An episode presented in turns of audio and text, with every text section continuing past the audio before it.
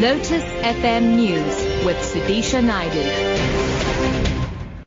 It's 10 o'clock. Good morning. Parliament's Portfolio Committee on Public Works will today begin with the process of public hearings on the controversial expropriation bill.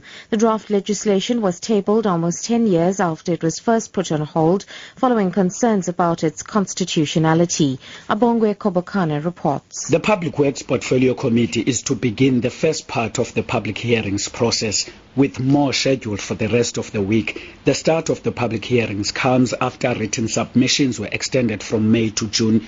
The Department of Public Works has expressed satisfaction that the new version will comply with the Constitution. The bill calls for the expropriation of land in the public interest or for public use. Government has since reiterated that no land will be possessed without compensation being paid to those whose land is expropriated. Abongwe khobokane SABC News, Parliament. The ANC says it will keep a close eye on the debate in Parliament surrounding security upgrades at President Jacob Zuma's private residence in Nkandla.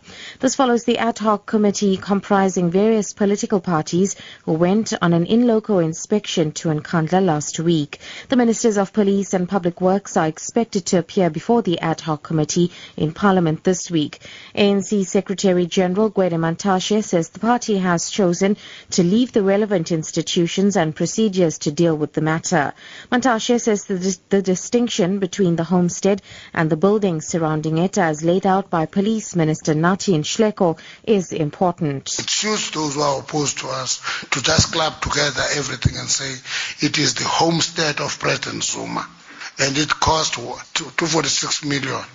And when we saw that, we throw our hands in the air what Nathi Nhleko has done right, and it should be open for a debate to say 71 million has been spent on the homestead, 20 million has been spent on consultants, 135 million has been spent on everything that depend, that belongs to the departments, which is outside of the homestead.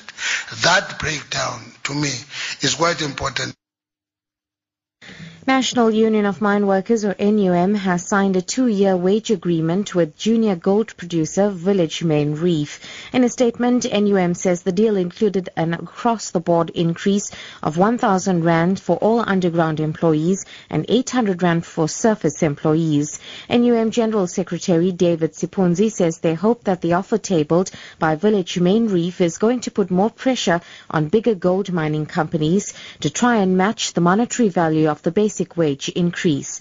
Gold producers Anglo Gold, Ashanti, Harmony Gold and Sibanye Gold, together with smaller firms, including Village Main Reef, are in tough wage negotiations with unions who are demanding wage hikes of up to more than 100%. And wrapping up abroad, a factory which allegedly made more than 40,000 fake Apple iPhones has been raided in China. The operation reportedly involved hundreds of workers repackaging second-hand smartphone parts as new iPhones for export worth over 200 million rand. The factory was discovered in May but was revealed on social media by Beijing's Public Security Bureau on Sunday. The operation was set up in January and was led by a husband and wife team on the northern outskirts outskirts of the Chinese capital. Nine arrests have been made. Top story Parliament's Portfolio Committee on Public Works will today begin with the process of public hearings on the controversial expropriation bill. For Lotus FM News, I'm Sudisha Naidu. I'll have more news at 11. We have funeral announcements. The funeral service of Pingla Bihari of 58 Hippo Road will take place today. The body will lie in state at the residence from half past 12 to half past 1, proceeding to the Clare Estate Crematorium Hall from 2 to half past 3, cremations at 4 p.m.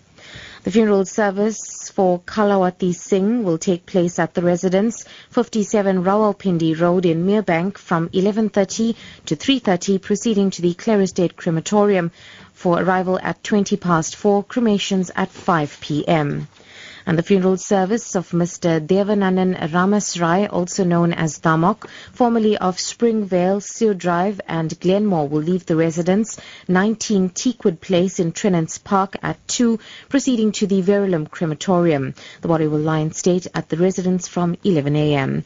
Our sincere condolences goes out to the grieving families.